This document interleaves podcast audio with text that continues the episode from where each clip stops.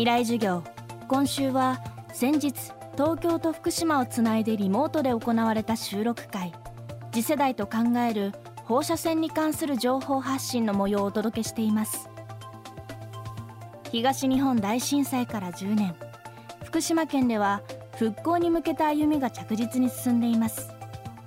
しかし震災に対する人々の関心は薄れつつありまた福島県から遠い場所ほど情報が伝わりにくい状況にあります。そんな中行われたこの企画は福島県内外の大学生たち関連分野の専門家がこうした情報をどう伝えるかそしてどうすれば伝わるのか共に考える機会として行われました。今日はその中から筑波大学大学院人文社会系准教授五十嵐康政さんによる講義の模様をお送りします。未来授業2時間目。原発事故後の福島県の農水産業。風評被害に向き合ってきた五十嵐さんが最初に語ったテーマは風化と風評。2つの風と向き合う。まあ、風評被害って言ってもねもちろん科学的事実を知ってほしいもっと伝えなきゃ、まあ、これは非常に大事なことでまさに王道だとも思うんですけどでも今一方でもう10年経って忘れてきちゃってるかっていうか関心がなくなってきちゃってるって問題もすごく大きいですよね。いわゆる風化。この2つの風を今多分同時に考えなきゃいけないっていう状況になっていてでその2つを同時に考えるのはとても難しいんですけど、まあ、その伝えたい層相手ごとに、まあ、どうしたら伝わるのかなっていうことをちょっと今日は考えていきたいというふうに思います。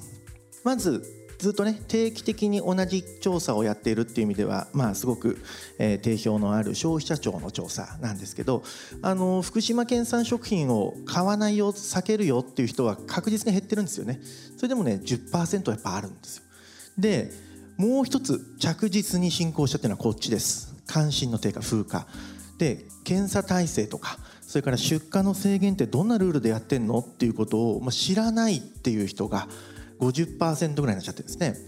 でそもそももう検査やってるっていうこと自体も知らないよっていう人これがまた50%近くになっちゃってるんですよまさに関心もなくなれば、まあ、原発事故への危機意識もある意味なくなってきて情報がどんどんアップデートされにくい状況になってきてるっていうふうに言えると思います。そんな中でねちょっと注目したいのが消費者の住んでる地域差なんですね。で、えー、となんで地域差注目するのかっていうと風化っていうのがもともと心理的な距離が遠かった地域ではどうだったのっていうことを考える必要があると思うんですね。そう考えるとこれ県外の中でも実はね首都圏と関西中京結構違うんですよ。やっぱりね、えー、関東の方がまだ福島に近いんですよね。でさらに西に行くともっと知らないよっていう人が増えていく。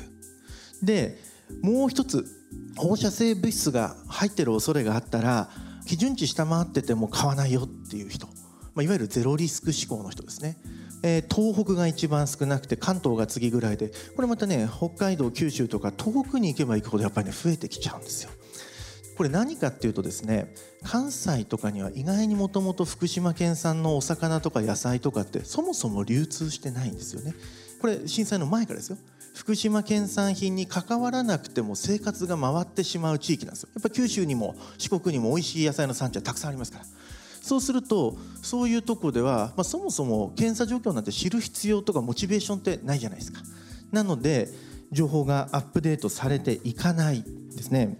でこれを僕悪い風化って呼んでます。ね風化っていうと悪いことに思うけど僕悪いことばっかりでもない気がするんですね。忘れてもう元通りだよえ原発事故なんてあったっけ？ってなるならいいんだけどでもなかなかねそうはならない人もいるんですよ。やっぱり2011年のあの爆発のイメージとかだけこびりついててでももう別にその情報今どうなってるか知らなくても生活回ってっちゃうからアップデートしなくなっちゃう、まあ、これ悪い風化って呼んでるんですけど、まあ、そういうことなんじゃないかなと思われるわけですね。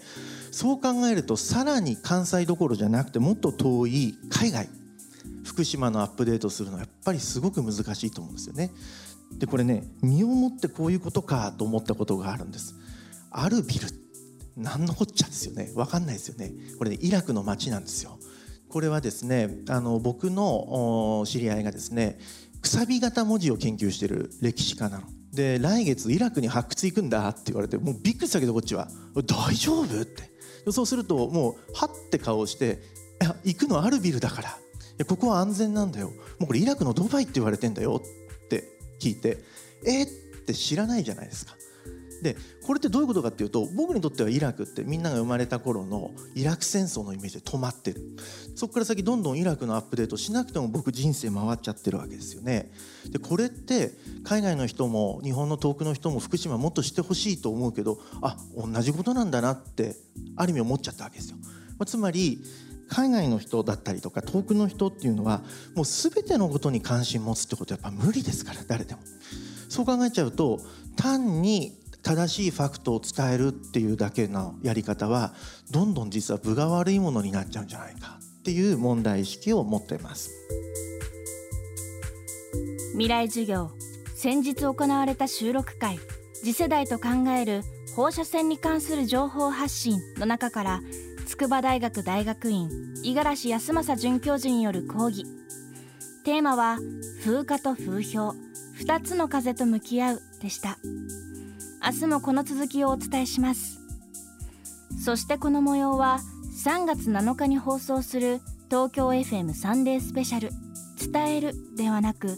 伝わるとは。でさらに詳しくお届けします。脳科学者茂木健一郎さんと専門家によるトークセッションなどもありますのでぜひお聞きください。